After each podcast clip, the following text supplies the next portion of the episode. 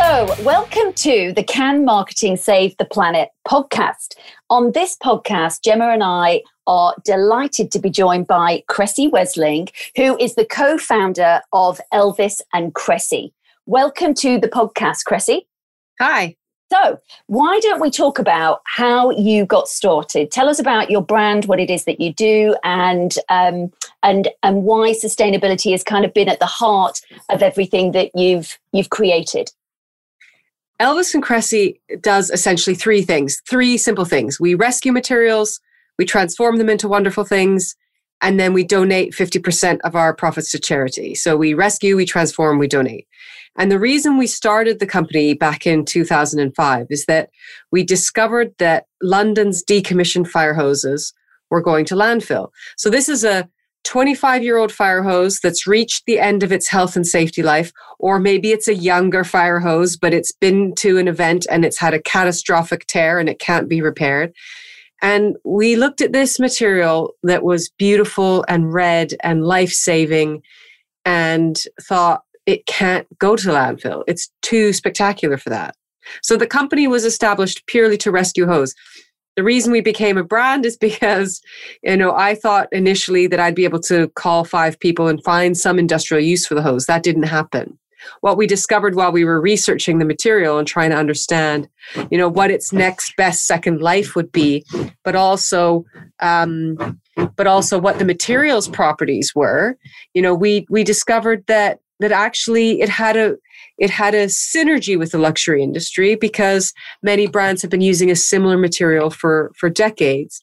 We also discovered that the luxury industry had failed people and planet. You know, there was this amazing report that had been commissioned by the World Wildlife Fund to examine luxury companies. And it discovered that they were really not performing above a C plus in terms of their commitment to the environment and to its people. And we thought, surely, surely this industry can do better. And so we had this material that was perfect. we had this industry that we thought was a failure, mm-hmm. and and it was the it was an amazing opportunity to jump in and try something completely different. And was that your background? Was that was had you been designing product before in the luxury sector? No, we didn't know anything about luxury or fashion or um, absolutely nothing. It, it, it was not in our background at all. We were led by the material, and we'll always be led by the material. So when I say that we do these three things rescue, transform, donate, rescue is first. The material is first. The problem is first. And then we just marshal all of our resources and our skills and our ingenuity behind that problem. And, and if I find an, a better use for a decommissioned fire hose tomorrow, then I'll, I'll be doing that instead, I suppose. Because I, I, see from your website that you'll say uh, rescue, uh, parachute silk, printing blanket, and leather as well. Um, and I guess you found a way to turn all of these things into luxury items. I think as I was reading through your website um, earlier and looking at what you do, I was just wondering, as you say, I think you partly answered the question. Have you considered turning these things into more, I guess, volume type products for other markets and, and seeing, you know, how, how they go and how they sell and, and the interest there on a more mass market level? Well, I wouldn't do that with fire hose because there no. not that much fire hose. So it's it's actually quite a rare commodity as it is. Equally, the amount of work that has to go into it to make it into a viable textile means that going down that mass market route just doesn't really fit. And also we have to question the mass market route period. You know, we have a society that has single use stuff everywhere. We have a burgeoning, gluttonous, fast fashion space that seems to think it's acceptable to, you know, sell two pound t shirts. And when you see a two pound t shirt, all it is is, is exploitation. It's exploitation of the environment, it's exploitation of people. And I'm not prepared to be involved in a business model which which on the surface looks wonderful and great and green, but hides a multitude of sins with respect to a supply chain and and with respect to the environment. So I I I, I don't think I don't think I love the mass market. No, and we we certainly don't. I just think what keeps coming up in some other some of our other podcasts is the fact that uh, it's it's sustainable items or sustainable products um, are are set at a price point that makes them uh, unavailable or unattainable to to a broader market, and therefore these people will then continue to buy the two pound t-shirts, the you know the mass produced stuff, and it, I guess it's finding, as with everything, it's finding that balance between getting people of the the volume end of the market to to change their behaviors and purchase things that last longer that come from a more sustainable background really and how do we how do we change those behaviors? And that's where marketing generally comes in and what we're trying to do is get people to change their behaviors. Don't consume consume consume consume at the cheap end with no sort of understanding of where your products are coming from. But the but the person whose behavior has to change is Jeff Bezos. The person whose behavior has to change is is is the person who's paying his workers less than a living wage is is the the owners of Walmart. You know, we, I I think that we we can't expect people who earn extremely small wages to spend those wages differently. We have to expect companies to pay their their colleagues appropriately. And and that's the thing that has to change. Those are the attitudes that have to change. That's the selfishness and the greed that's got to go. Um, because you know, the, you, you go back to a time of Henry Ford, he wanted to make cars that everyone he, who worked for him could afford. And that's what ethical and sustainable businesses do um, because they look at how their colleagues are, are paid and incentivized.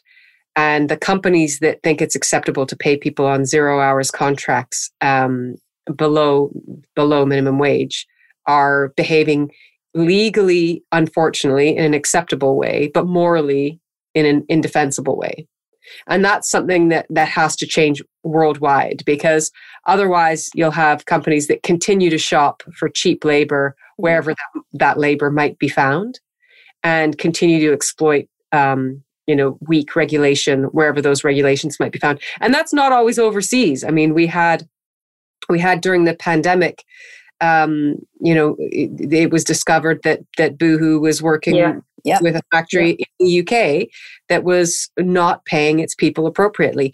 And I'm telling you, a living wage is not an enormous uh, burden for a company to bear. So I, I so I find it uh, so so so the behavior that has to change is the behavior of people who think that they only owe it to their shareholders to make them more money and not to their colleagues to ensure they have a good quality of life. Absolutely and and of course this you are a b corp and uh, and the b corp very much aligns with that equality and that that shared I, I, you know it's a collective it's a collective effort isn't it into into production into mm. that shared shared wealth so did you when you when you set out uh, with elvis and kresse did you always consider did you know about b corps? Was it something that was you know this is how we're going to structure the business? Um, or was it something that you you learned about and felt okay that's us? Well we so elvis and kresse started before the b corp movement existed yeah. So, yeah. so we, um, you know, we are kind of, I suppose, ahead of the curve. No, I mean, we didn't set up the business to respond to a specific regime. You know, I didn't know very much about social enterprises when we started either, but we are a certified social enterprise as well. The reason that we decided to go to be a part of these two movements, uh, you know, certainly social enterprise has been going for much longer than, yeah. than us, is because you can have a greater impact as a community of businesses rather than on your own. So when you're a part of the social enterprise movement, it's a movement that's trying to change things. Mm. Rather than just you as a single entrepreneur. But yes, I do love that both of these movements focus on, let's say, the wage discrepancy between the highest paid and the lowest paid within an organization. They focus on you know how how companies work with their supply chains how companies work with their colleagues they focus on what are the you know the opportunities for people long term within these businesses and are they positive or not um, and you know specifically to b corp you have to change the legal underpinnings of your business to say yes. that shareholders are not more important than people and planet Absolutely. and that is something that i've always felt to be rational and correct and I actually don't think there's anyone in the world who can argue that it is rational to prioritize a shareholder at the expense of a human being or at the expense of the environment for generations to come. I have yet to meet someone who who can argue that rationally. It's the system we've got. Yes. But I don't think any human being could argue that successfully.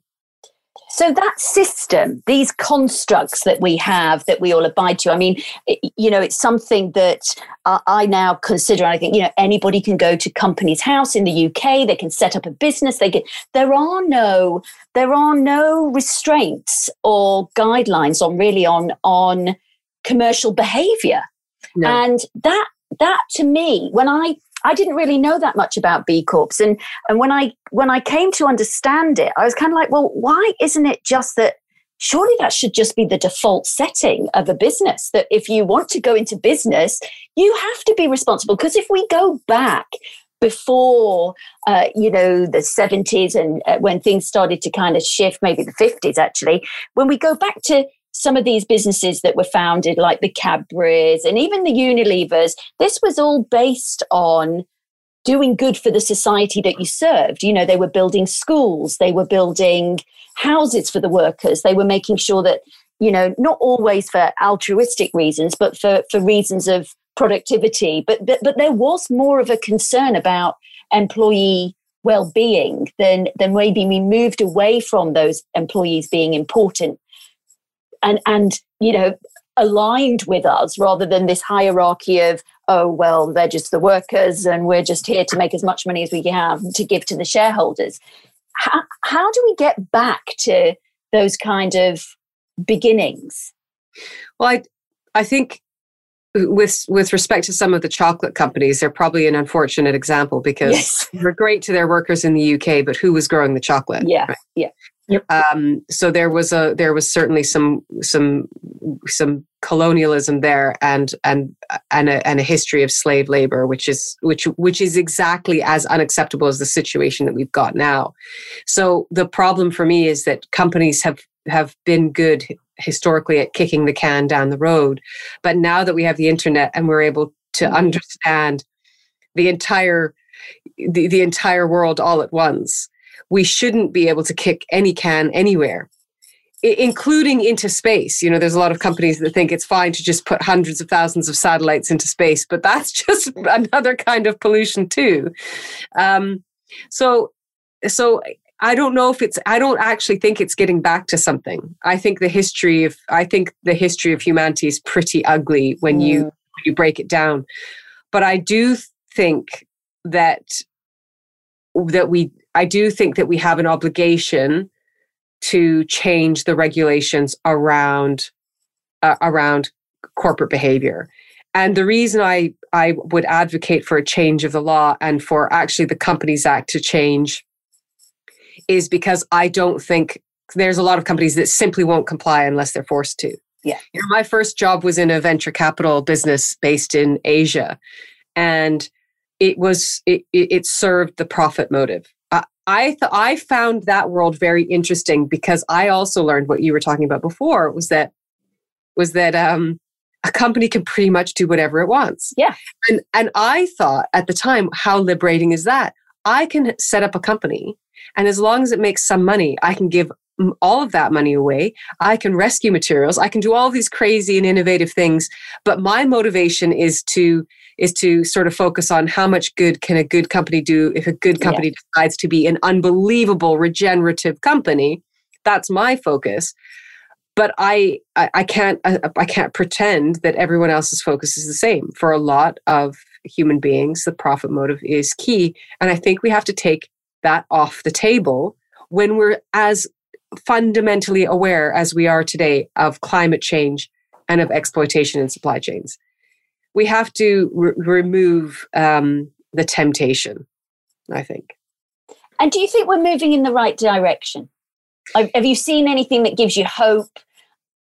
Yes, I, I, I absolutely I have. You know, our our company has grown almost without effort over the past 16, 17 years.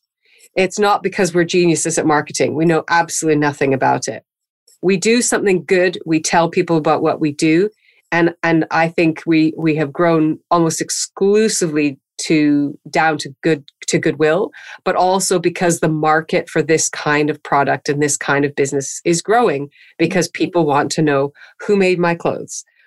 You know where did this come from? What is the provenance? And they want to know that with food they want to know that with the things that are in in their home. And i think that's only going to grow and grow and increase and increase. Yeah consumers want to understand the, the greater cause that sits behind your products and services. And, you know, we, we saw an interesting study that showed that uh, 76% of marketers believe that their organizations have a purpose, but only 10% believes it actually goes anywhere beyond um, the, the products and services that they actually supply. So I think, you know, Michelle and I have been talking to a lot of people around how we need to take everything back all the way to the start to the to the why you exist and what you do and, and people should want to have an understanding as you say your company's growing because people hear your story and they actually they buy into it they like it they they support it and therefore they're willing to you know engage with you whereas yeah. you go to the amazons of the world that's about getting things fast cheap quick and you know it's a very transactional um mm-hmm. uh, relationship so i guess you know you also give away 50% of your profits to causes. How do you, um, I mean, some of them are obvious causes, uh, in, you know, in terms of firefighters charity and, and the hose, the fire hoses, but how do you, um, how do you come to sort of select the causes that you give to? Is there any sort of background to it or is it, does it happen and does it evolve as you move forward with your business? So the the decision to give the money to the firefighters was, as you say, very easy. I met the fire brigade in London 2005. I said, "Wow, I'm going to so- solve this hose problem, and if it comes to anything, I'll give you half." You know, it was a spontaneous, on the spot decision um, that turned out to be to be wonderful. How that's evolved over time is that, you know, eh, the best day of the year for us is when our accountant comes back to us and tells us how much tax we owe because that's the day we also know how much 50% of our profits can achieve.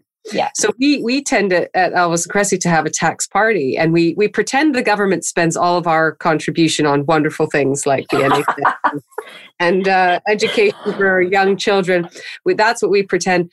But with respect to the charities that we that we choose, yes, it has to mean something to us. We think it has to be important because we the the amount of goodness that we feel um, by doing that uh, is multiplied by the goodness that those charities uh, achieve in themselves. And the firefighters charity focuses on, you know, ensuring that that firefighters have a healthy life physically and mentally, as well as their families, well, whether they be in active service or retired.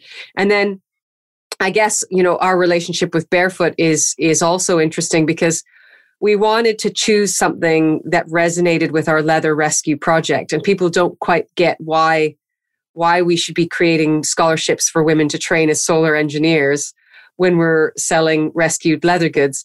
And the connection to me was simple. Cows and climate change are inextricably linked. I would like there to be less leather waste. I would like people to eat overall less meat and us to contribute less to, to climate change but we have this leather it's a waste problem. And i mm. think if we can use that that that product to combat climate change while also empowering women creating educational opportunities for people in disadvantaged parts of the world we can change the energy future for those communities and make it renewable energy. We can spark new businesses. Then why wouldn't we go for something that was a win win win win win win win? I mean barefoot literally tackles every single sustainable development goal every single one. Yeah, and I love that. It's you know there, there's a problem out there, and that that problem isn't going to change anytime soon. So why not try and do something good out of all of this waste and this bad that is happening? I think that's you know a really really strong message, and it, it's it's doing something in the interim until maybe behaviours do change, until we do start eating less meat, until all of those things. Hopefully, I mean, I don't know how many times we can kind of push the conversation of your house is on fire, if your bedroom's on fire, you're not going to just carry on sitting downstairs watching TV. You can do something about it, aren't you? But we just seem to sit on this burning platform and keep throwing, you know, uh, oil and petrol on it all the time. you know, shit, but shareholders, you know, without without planet, there are no shareholders, are there? So, uh, yeah, it's it, it, it's it's really fantastic work that you're doing. And, and it's interesting, Chrissy, that you say, you know, we're not marketers, we're just doing what we do, you know, we do, we do, but but clearly you are, and and it's the brand story that you're that you're sharing, and that that is that element of that responsibility and the responsible stance that you've taken about this is what we're going to do with our business this is how the profits are then not you know even if it's disassociated it's we're still helping and we're still making a significant impact helping others to make more of a significant impact. Um, and, and one of the challenges that we've found when we've been speaking to marketers and the reason we we kind of researched and wrote the book was that there's a real lack of education about the reality of of everything that is going on. People we're all kind of stuck in that groove of just carry on just carry on just carry on. And and consumer you know we talk about the conscious consumerism and and that is rising and that's great. But but brands and organizations really they they can't just wait for the consumers to push back. They they have to have that level of responsibility to be saying you know we have we've been doing some talks and we've asked some very big questions. Would the world you know what what contribution are you playing to the world right now? And and would the world be a better place if you didn't exist?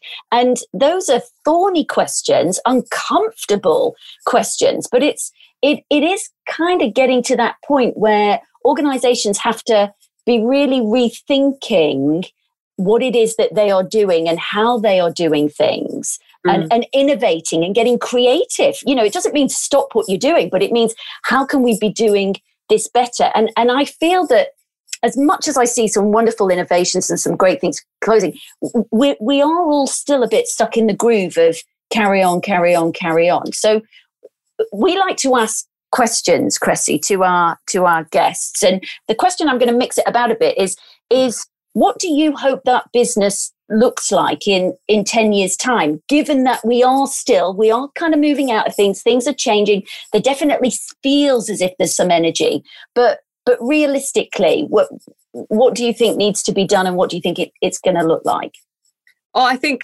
everything needs to be done all at once. So this is this is what makes it hard and what makes it confusing, and what makes it challenging and interesting and and almost an an impossible conversation, but a wonderful conversation, because there's so much that needs to be done that that I simply don't understand when anyone says I'm bored. I just I it, that completely frazzles me because there's so much that needs to happen. Um, but it needs to happen politically. It needs to happen socially. There needs to be uh, movements of people as well as as legal changes. And companies are made up of people. Yeah. if the if the if the teams that make up companies all arrive at the same decision and have their epiphanies, then those companies are going to change their behavior. And I think what's interesting about about what you're focusing on marketing is that in our interaction with a lot of big companies, the sustainability team always says, "Well, we don't have the budget. Marketing has the budget." Mm. And this is why I actually think marketing is is really crucial because the marketing teams have to stop waiting for sustainability teams to deliver products perfect for them.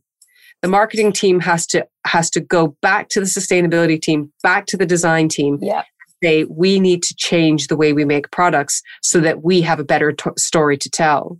Because we don't want to mess around you know polishing uh, uh, uh, what is it putting yes. on a pig again yeah we, we literally we literally want to tell the truth yes. so you're going to have to give us a better truth yes. to communicate yeah, hundred percent. And, and we are big champions of that. And and also the marketers are the guys. You know, we are the custodian of the of the customer. So as this consumerism is rising, as this, you know, it, we have this responsibility to take those insights and, as you say, go back and say, well, these and and and showcase the greenwashing, call it out, and say, look, we don't, we can't.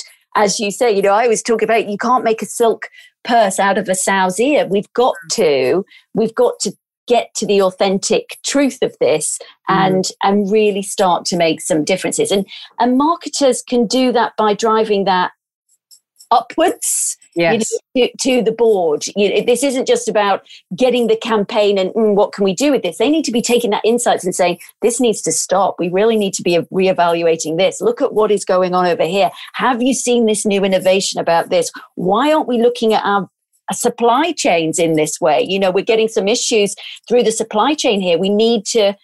They really need to be working across the business, and, and they often struggle because it's interesting you say marketing have the budget. They have to get that budget off finance. Mm. and and this comes back to an age old challenge that you know gemma is probably you know so not bored of having because uh, you say we're not bored but it's it's a challenging conversation. It seems to be this between the cfo and the cmo and marketing and finance. Finance is going and saying can i get the budget? And and and as gemma was saying you know instead of marketing talking the language of finance it's finance has to start understanding the language of marketing and the consumer uh, and and they really need to work together in a, in a much more inextricable way. Yes and this is why the larger companies tend to be the ones that move the slowest and have the most problems and it's because for whatever reason they the, the larger the company is the the less trust there is of each different component within the company. Yeah. We're, we're, we're tiny. That, that the, finance, the marketing, I make all those decisions. Elvis yeah. makes all those decisions. So we don't debate about who gets the budget. The truth is the truth. The product yeah. is the product. Yeah. And the story we tell you is a result of that. Yeah. It's not, um, there's no, there's no division. There's no tension. No. Um, and, and and that's a that's a real privilege of running a small business because we we we don't spend we don't have meetings. No. We, don't, we don't debate these things. You just get on and do it. We I mean I gave I did an Instagram live on Friday um, about our new site and about Elvis and Kresse's mission to be net regenerative by 2030 and why we've moved to a farm and what we're going to be doing here.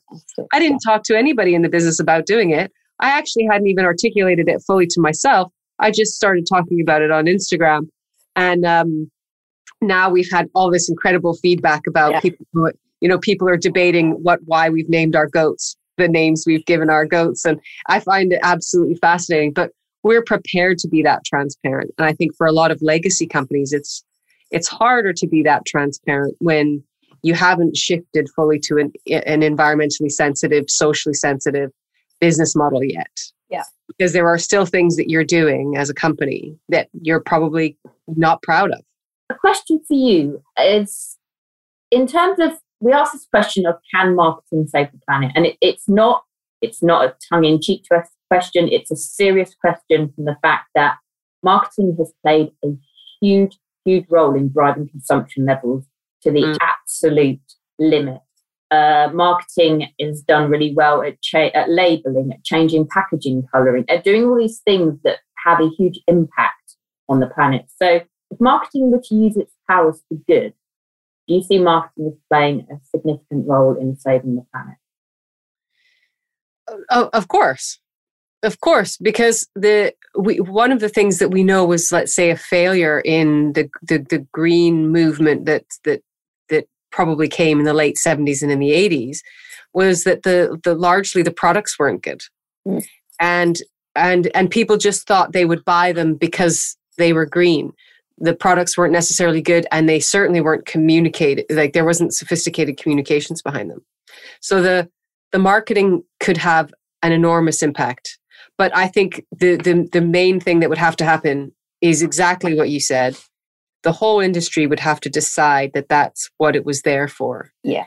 And it would have to say, well, you know, we can't help bad companies look good anymore. We're yes. going to abandon them. So I, I gave a, a, a, speech once to a group of speech writers, and uh, and the question at the end was, do you you know do you think that we can what what do you think we impact we can have on on on our industry? And I said, you there's no point in writing speeches for for bad bosses mm. or for CEOs that are unwilling to change. And I and I said, you know, these are the the top speech writers in Europe that work for the the, the top companies. And I mean, because obviously I'm not paying a speech writer to come with what I say. Um, so I said, you know, you should leave. You should take yeah. your talent somewhere else. Yeah. But that's only going to work if if they do it en masse. Yes. So if marketing declares a climate emergency, and 99% of the industry signs up to it.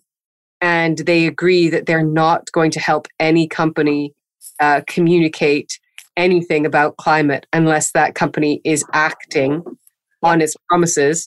Then, uh, wow. 100. I love that. Marketing yeah. taking away the voice of yeah. those organizations. Hundred percent. That's a movement, isn't it? Yeah. It is. And it's kind of something we're toying with and we're trying, you know, we are saying that it it's sustainability should be part of marketing qualifications. You shouldn't be able to be a marketer if you've not been educated around yeah the reality of what goes on across a business and where sustainability touches. And there are some pledges. I saw the Advertising Association, you know, they've got this planet pledge. There's a there's another global pledge. It's starting to emerge. But again, I think we're going to find ourselves in a fragmented space for a while. Uh, but if we can get to enough marketers to actually just start to question and say, I am not comfortable doing that. That's because when mm. we talk about greenwashing, it's lying. It's mm. not, you know, it's it posturing of the truth and doing it this way and that way. It, you know, it, it is. It's just, it's it's lies, isn't it? It's Yes, I mean it used to be. I, I think I was I was reading um, uh, Lucy Siegle on on Twitter was commenting that one thing we have to watch out for now is sports washing. So there's a lot of not very great brands that have chosen to sponsor sports teams. Yes, they have, and and that is that's old school greenwashing isn't yeah. it? Because yeah. those companies aren't making a statement about their green credentials or or anything like that. They're just aligning themselves to something better than than, than what they are. Yeah. And i think that's a that's a certainly a fascinating tactic. Yeah.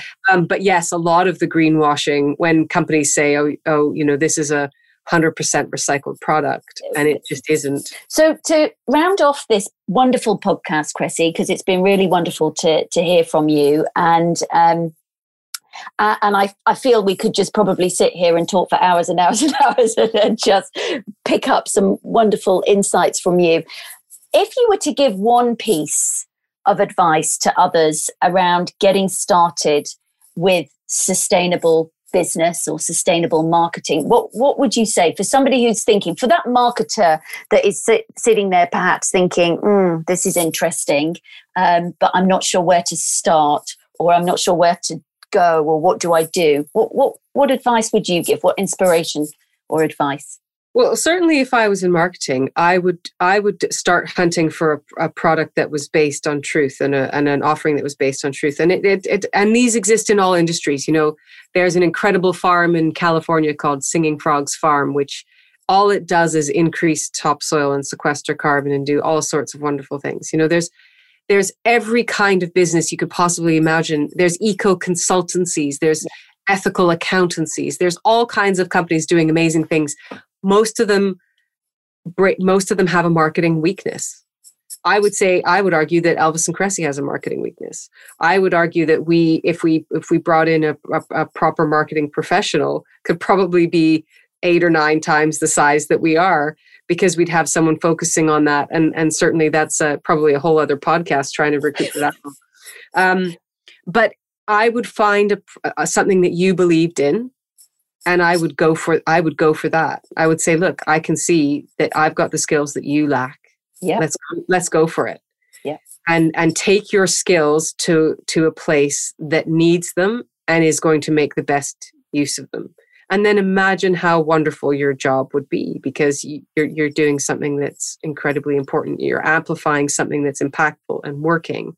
And whether that's a, a you know a business or a charity it doesn't matter. I just think people need to assess in every industry you need to assess what skills you've got and you need to think right I, these are great skills. I need to put them to good use. Yeah. i need to put them into climate action. And yep. and and there's yeah there's all kinds of opportunity that way. Attach yourself to a problem. There yeah. you go. There you go. Perfect. And that's what we're brilliant at the problem solvers. Find the problem and come out with the solution. Thank you so much for joining us today. It's been brilliant. No thank you guys